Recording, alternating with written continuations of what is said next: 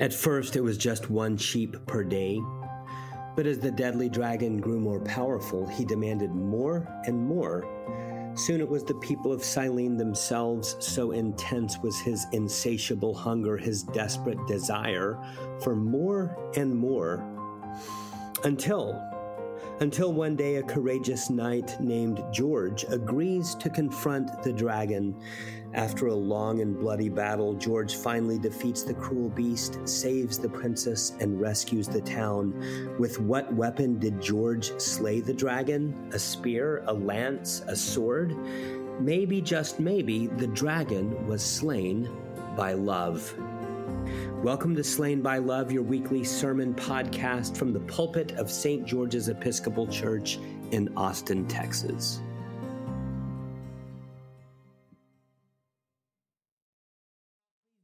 Good morning. Great to be with y'all today. What a beautiful day it is. Um, in that gospel lesson that I just read, it's kind of interesting. Uh, this Sunday is frequently called Good Shepherd Sunday, like the fourth Sunday of Easter, Good Shepherd Sunday. But it's interesting that in that gospel, Jesus says, I am two things shepherd, but also gate. And I've never known how to preach about gate. I'm the gate. What? What does that mean? Well, it's funny. When we moved to Austin, back to our Austin house that we bought in 2021, one of the, you, you know, out of all of our family, you know who was the happiest? We were all very happy, but the most happy was Janie, our 13 year old Schnorky. You know why? Because she finally has a gate. She has a doggy door that allows her to go in and out, in and out, and she is so happy. But alas, I am not going to talk to y'all this morning about I am the gate. I'm going to talk to y'all just for a few minutes about I am the shepherd. I am the good shepherd. And I want to start out like this. Three decades ago, three decades ago, I never could have predicted, I never could have imagined that I would marry a woman from Laos. Actually, I'd never even heard of that country circa 1995 whenever I met my wife. Uh, little did I know, uh, for re- little did I know that for reasons connected to the Vietnam War, Laos was and is the most bombed nation in the history of the world. In fact, according to authoritative sources from 1964 to 1973, the United States dropped more than 2 million tons of cluster bombs on Laos. That is the equivalent of a plane load of bombs every eight minutes, 24 hours a day for nine years. That's more than all the bombs dropped in all of World War II, making Laos, yes, the most bombed nation in the history of the human race. Can you imagine the carnage? Can you imagine the, des- the, the, the, the devastation and the havoc? Can you imagine uh, the trauma which surely must plague Laotian people for generations to come. Now, why am I talking to y'all this morning about a small nation in Southeast Asia and a bombing campaign? Uh, a bombing campaign conducted by the US military. It has to do not with that beautiful gospel lesson that we read today from John chapter 10, it has to do with this morning's psalm. Psalm 23. Because in this psalm, on this Good Shepherd Sunday, in this psalm, we see a beautiful picture. It's the very opposite of that kind of violence and suffering. Instead of violence in this psalm, we see peace. Instead of trauma, we find healing. Instead of decimation, we experience regeneration and new growth. Question for you this morning, question for you this morning. What is Psalm 23 about? What's Psalm 23 about? You know, it's one of the most favorite Psalms. 90% of the time when I go and visit someone in the hospital and I say, Would you like to pray a Psalm? What's your favorite Psalm? What do they say? Psalm 23. It's a very familiar Psalm. It's a beautiful Psalm. I thought about having us read it in the King James Version, but alas, I did not. What is Psalm 23 about? It is about the journey, the journey of the Christian life. And like all journeys, this journey, Psalm 23, it has a beginning, a middle, and an end. But even before we get to the beginning, the beginning, even before the beginning of this journey that is Psalm 23, we need to pause and consider the title, the title of the psalm. Did you know that many or maybe even most of the 150 psalms in the Hebrew Bible, did you know that they have titles? They do. In this case, the title of the psalm is verse 1. You could look at it with me in your bulletin if you wanted. Verse 1 is the title of the psalm The Lord is my shepherd, I shall not want. Now, my first question, or maybe my second question for us this morning is what does that mean? What does the psalmist mean when he says, I shall not want? Has the psalmist squelched all of his desires, sitting in meditation like a detached Buddha, stripped of all work, stripped, stripped of all earthly wants and needs? Well, kind of. I don't think that what's going on in the psalm is unrelated to that kind of Buddhist detachment, but what this title, this theme statement of the psalm is saying is this because the Lord is taking care of me. Some of y'all in this room uh, are, are new, new to this. You, you might even be dipping your toe into this thing called the Christian life. This is what it means. This is what the psalmist is saying. He is saying, Because the Lord is taking care of me. Like a shepherd takes care of sheep. Guess what? There's not a thing in the world that I lack. Because I have the Lord and his presence, the psalmist is saying, I have everything. Everything, you might be asking? I kind of hope you are. Uh, what, about the, what about people who are in great suffering? What about people who are in danger or hunger or thirst? What about people who are naked? What about people who are, are going through unspeakably difficult circumstances this morning uh, that, that, that I hesitate even to talk about? Good question, and I'm glad you asked. We're going to come back to that in a moment, but for now, the answer is yes. Yes. If you have God, you have everything, even if you're naked and thirsty. At least that's what the psalmist thinks, and in a few minutes we're going to see if we agree and if we think that, that, that it's true. The psalmist, aka the sheep, do you realize that the psalmist is the sheep in Psalm 23? The psalmist, aka the sheep, is saying this because of this good shepherd, all of my needs are met. I have everything I need. I actually think that, that, that, that the Spanish of Psalm 23 captures it a little bit better. El Señor es mi pastor, nada me falta, nada me falta. Nothing is lacking. I am not in lack. All of my needs are met. I don't want anything that I haven't already got.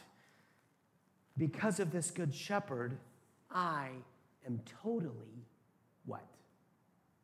Content. See, we live in a world in which violence and trauma are the norm, fear and exhaustion, the norm. But in this psalm, we find a different picture. Because of the shepherd, we can find true rest. We can be truly content. Now, is this just pie in the sky wishful thinking? To answer this question, guess what? We have to begin the journey. Did you realize that there are certain questions in life that are unanswerable, that cannot be answered until you begin the journey? This is one of those questions. With the title of the psalm behind us, verse 1, we must begin the journey. It's time to set off on our pilgrimage. Beginning with verse 2, he makes me lie down in green pastures. He leads me beside the still waters. Now, we need to really slow down at this point and meditate on this verse. He makes me lie down in green pastures. Did you hear that verb? makes. At first, it seems a little weird, maybe a little uncomfortable, but I think that there's a, it's wonderful if you think about it. He makes me lie down in green pastures. Why makes? Why not he invites me to lie down in green pastures? Why not he encourages me to lie? Why makes? I don't know if you've read the bestseller 2014. Many of you have. The Body Keeps the Score. The subtitle of that book says it all Brain, Mind, and Body in the Healing of Trauma.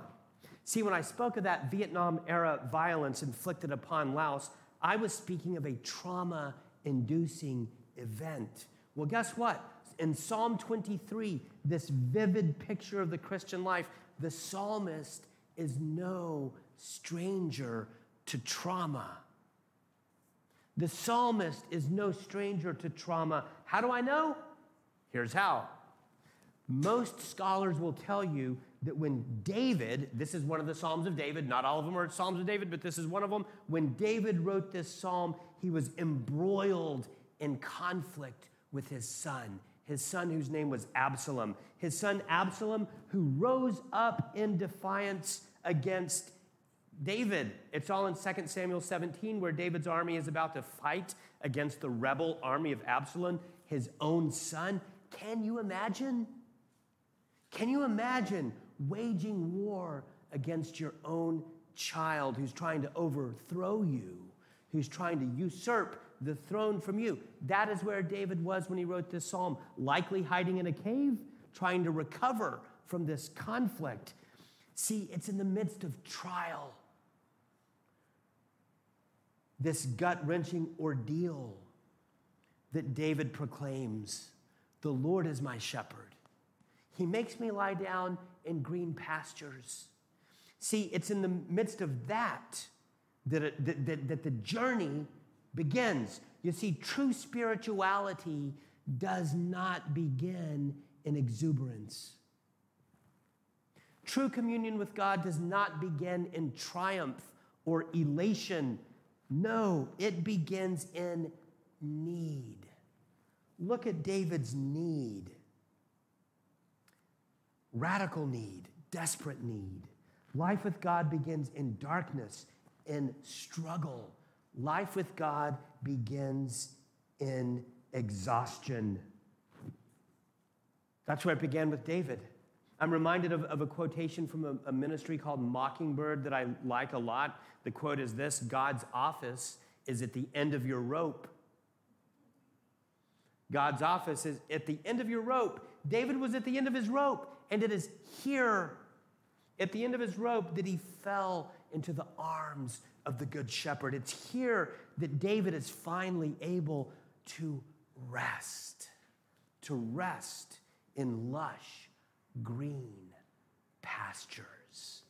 And again, he was not given the option to rest, he was made to rest. Have you ever known anyone? I wonder if you've ever known anyone who, when they get sick, they refuse to rest. When their immune system crashes, they just grit their teeth and keep on going. It's not good. Sometimes when I visit folks in the hospital, I look at them and I say, You have one job right now to rest. The Lord slash life has knocked you on your back on this hospital bed so that as you lie here, you are forced to rest. It's a law of nature, a principle of God's creation. We cannot live without times of rest and rejuvenation when the soil of our lives lies fallow. Sometimes I wonder if that's what was going on with the pandemic. It was as if, it was as if nature was saying, Slow down, world, take a chill pill. Western capitalism, you're burning yourself out. After all, does the GDP really need to increase by 5% every fiscal year? At what cost? Are we burning ourselves out? Are we selling our souls?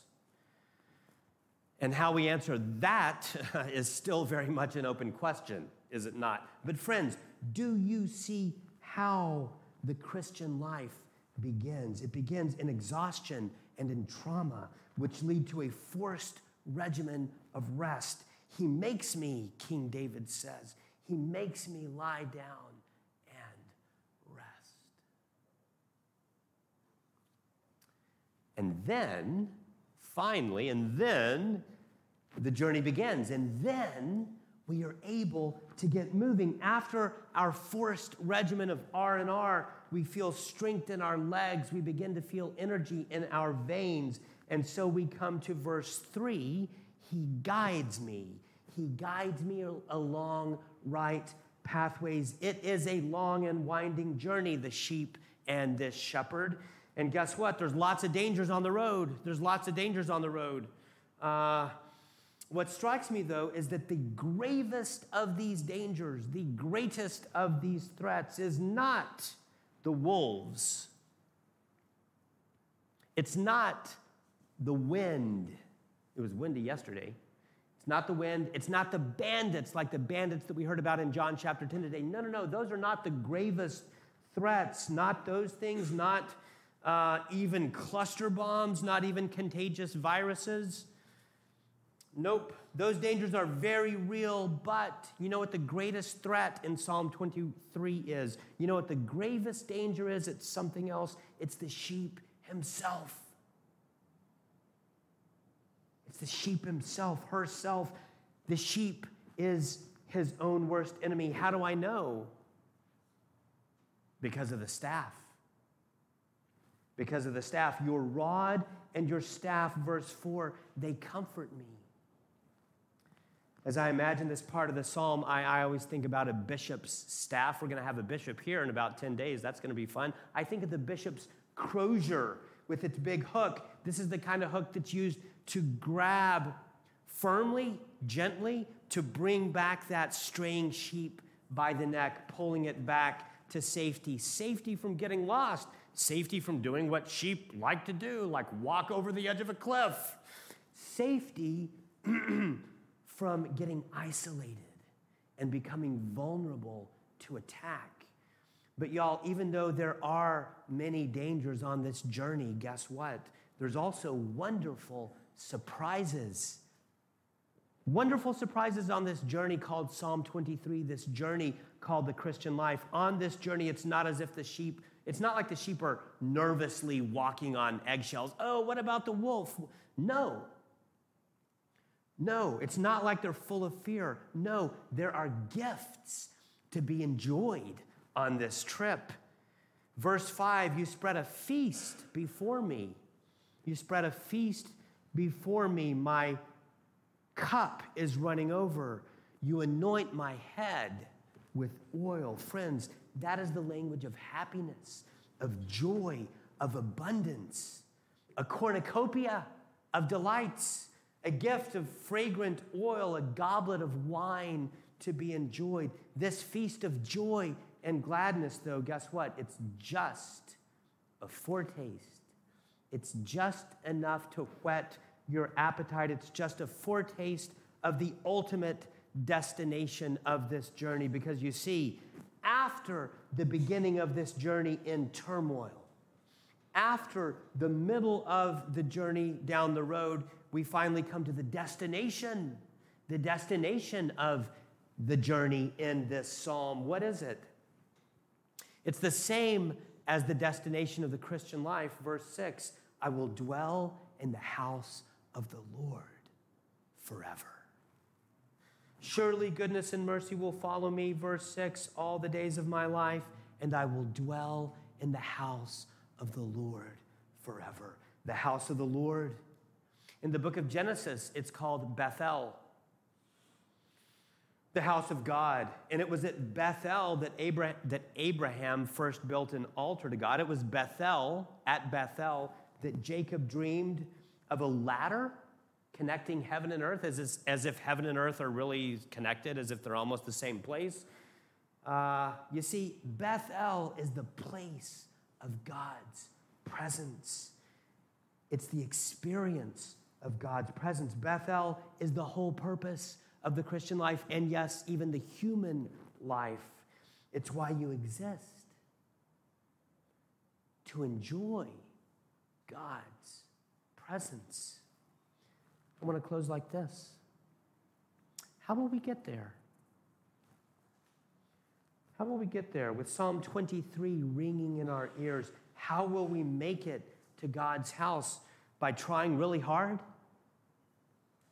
By reading tons of self help books and going to seminars, motivational seminars? No. Look at the sheep. Look at the sheep in Psalm 23. This sheep is utterly passive. Utterly passive. It is the shepherd who takes all the action. The shepherd is literally the subject of every verb in the psalm, I think. I think, at least 90% of them. He's the subject of every verb. He makes me lie down. He leads me. He guides me. It doesn't say I guide myself. No, no, no. He guides me. He revives my soul. He spreads a table. He anoints my head. He comforts me. Do you see this morning? The shepherd is doing all the work. To repeat something I said in a sermon a few a couple of weeks ago, don't do something, just sit there. He is the one who did and does all the work. Dear friends, he did it on the cross. He did it on the cross. It was on the cross that he became naked and thirsty. Earlier, I said that if you're naked and thirsty, but, but you have God, you have everything. And indeed, that's true. But think with me about the cross. Think with me about the cross. He was naked without clothing, he was thirsty without drink. It's so tempting to, to want to close my sermon by saying, Look at Jesus on the cross. He lacked clothing, he lacked food and water, but he had God. And so everything was okay. But is that what it says? Does it say that on the cross Jesus lacked his basic needs, but he had God, so it all worked out? No, it does not. Yes, he lacked drink, he was thirsty. Yes, he lacked clothing, he was naked. But infinitely more than that, dear friends, he lacked God. Nada me falta, everything falted. A él todo lo, lo faltó. He lacked everything because on the cross he lacked not only food and drink, he lacked God himself. He was abandoned. He was abandoned. Matthew 27 46, my God, my God, why have you forsaken me? He lacked everything. He lacked God Himself. See, it was not the lack of food and clothing that crushed Jesus. It, was, it wasn't the nails pierced, piercing through his flesh. No, it was the lack of God's presence. Was God present at the cross? Was the cross God's house? Was the cross Bethel? Strangely, terrifyingly, darkly, subversively. No, it was not. For a brief time, it was not. See, the shepherd lost God's presence so that the sheep, you and me, so that the sheep would never have to. Jesus died on that cross not to give us food and drink and clothing and large bank accounts and retirement safety. He died to give us God's presence. He died to give us God's presence, God's presence in the form of the Holy Spirit, God's presence in the form of a pure heart, God's presence in the form of open, honest relationships, God's presence in a community of believers, God's presence in the form of his sacramental body and blood on this altar. For a brief time, he was banished and evicted from God's house. Because of that, we never will be. Surely goodness and mercy shall follow me all the days of my life, says the sheep, and I will dwell in the house of the Lord forever. In the name of the living God, Father, Son, and Holy Spirit. Amen.